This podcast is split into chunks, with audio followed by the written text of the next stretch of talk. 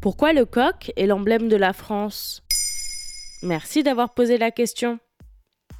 Pendant la Première Guerre mondiale, les illustrations de presse représentaient souvent le coq français se battre contre l'aigle allemand. Ensuite, pendant la Seconde Guerre mondiale, il est accompagné du lion anglais, de l'ours brun russe et de l'aigle à tête blanche américain. Comme le castor au Canada ou le kangourou en Australie, le coq est automatiquement associé à la France, ici ou à l'étranger. Alors, pourquoi est-il l'emblème de la France? Selon l'Élysée, l'association entre le coq et la France remonte à la conquête de la Gaule et vient d'un jeu de mots en latin.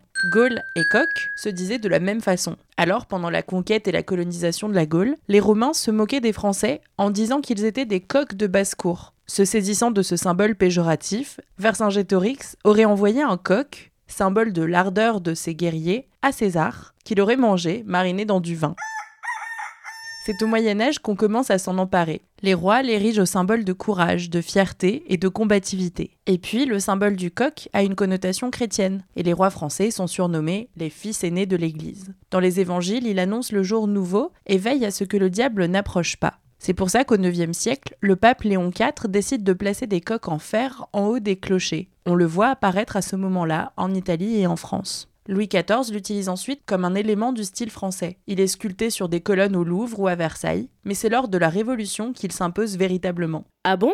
C'est à ce moment-là que le coq est utilisé comme emblème du pays pour remplacer la fleur de lys, jusque-là symbole de la France, mais très connoté avec la royauté. Le coq devient l'emblème de la colère avec son cri. En 1773, lorsque commence la Terreur, une guerre civile entre camps révolutionnaires et une période extrêmement autoritaire, le coq devient un symbole d'alerte. Chaque commune a un comité de surveillance auprès duquel les citoyens doivent dénoncer les opposants au régime révolutionnaire. On demande aux citoyens de donner l'alerte, symbolisée par le cri du coq, qui est placardé partout sur des affiches. Après la guerre civile, le coq redevient un symbole combatif, notamment pendant la guerre franco-prussienne de 1870 et puis pendant les deux guerres mondiales.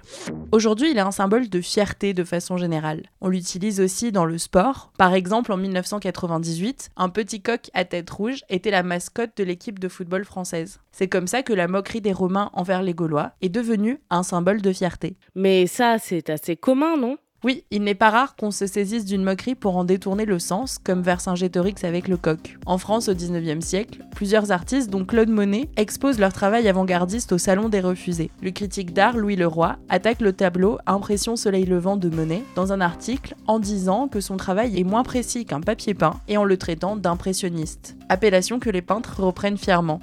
Les Daft Punk, duo français également, sortent leur premier album en 1972 sous le pseudo Darling. Un critique du fameux magazine musical anglais Melody Maker le qualifie de punk débile. Daft Punk, nom que le groupe gardera jusqu'à sa séparation en 2021. Reprendre des insultes est également courant dans les groupes activistes LGBTQIA+, ou féministes. Voilà pourquoi le coq est le symbole de la France.